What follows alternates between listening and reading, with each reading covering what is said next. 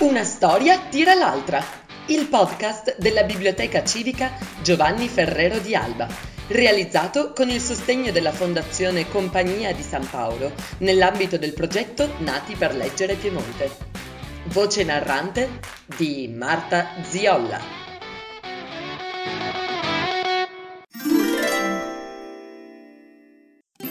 La storia che oggi ascolterete è liberamente tratta da Dov'è casa, papà orso? di Nicola O'Byrne. Tutto sta per cambiare. La piccola Emma oggi trasloca. Emma è rannicchiata sotto il tavolo. Non vuole proprio saperne di lasciare la sua casa. Anche a me mancherà, dice papà orso. Abbiamo così tanti ricordi qui. Perché ce ne andiamo? chiede Emma. Beh, le cose cambiano. Il cambiamento può renderci tristi, ma non sempre. Se le cose non cambiassero, eh, ad esempio, non ci sarebbero le feste di compleanno. Papa Orso aiuta Emma a riempire una scatolone con il suo gioco preferito. Poi i due escono di casa, chiudendo la porta a chiave per l'ultima volta. Emma ha il cuore pesante. Addio casetta, Addio, casetta, ripete Emma. Papà, come riuscirò a farmi nuovi amici? Mm. Perché non inizi con un sorriso? Il suo significato è lo stesso dappertutto. Appena partiti, Papa Orso comincia un gioco. È arrivato un bastimento carico di... F. Foglie?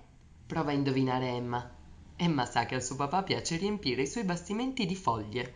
Durante il viaggio, Emma indovina anche piccioni, auto e semafori, prima che le luci della città lascino posto alla quiete della campagna. E se non mi piacesse la nuova casa? chiede Emma. Papà Orso ci riflette un attimo. Subito tutto ti sembrerà diverso, ma dopo un po' ti accorgerai che non è così e presto scoprirai tante nuove cose, tutte bellissime, le spiega il papà. Emma rimane in silenzio, poi sussurra. Questo è il luogo più lontano da casa in cui io sia mai stata. A un certo punto il pancino di Emma brontola e il papà ha un'idea. Pancake ai mirtilli, proprio come quelli che facevano insieme a casa. Ma, papà, io a chi appartengo? A- alla nostra vecchia casa o a quella nuova? Ad entrambe direi, risponde il papà. Noi tutti apparteniamo ai luoghi in cui abbiamo vissuto, a quelli dove viviamo e a quelli dove andremo a vivere un giorno.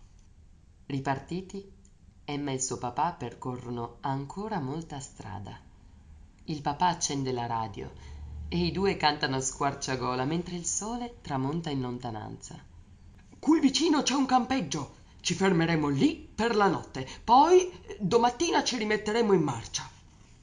I due si stendono sull'amaca, ma Emma non riesce a dormire. Sai, papà, non sono. non sono più sicura di dove sia la mia casa. Io non credo che casa sia un luogo fisico. Casa è più un sentimento, prova a spiegarle il papà. A volte casa è una carezza, altre volte un angolino in cui rifugiarsi. Casa può essere tante cose, diverse per ciascuno di noi.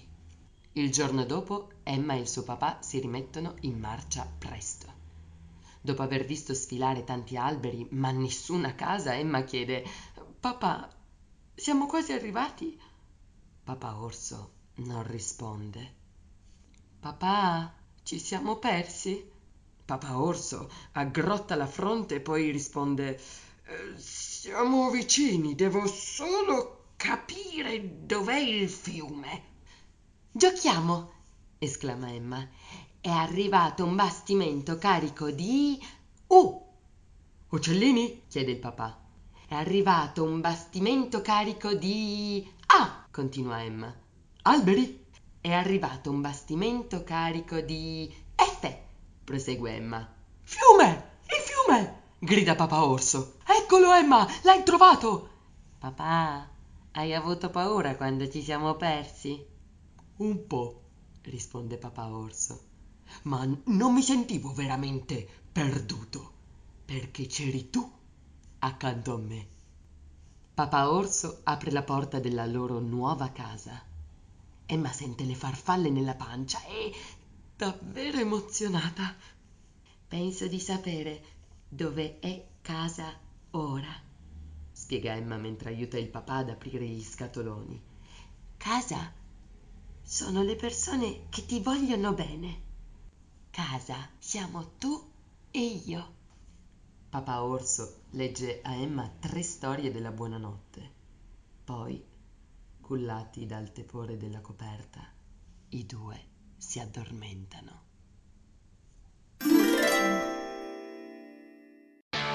Bene, bene, bene, bene. Il racconto è giunto al termine. Speriamo vi sia piaciuto questo libro. Grazie per l'ascolto e vi aspettiamo al prossimo episodio.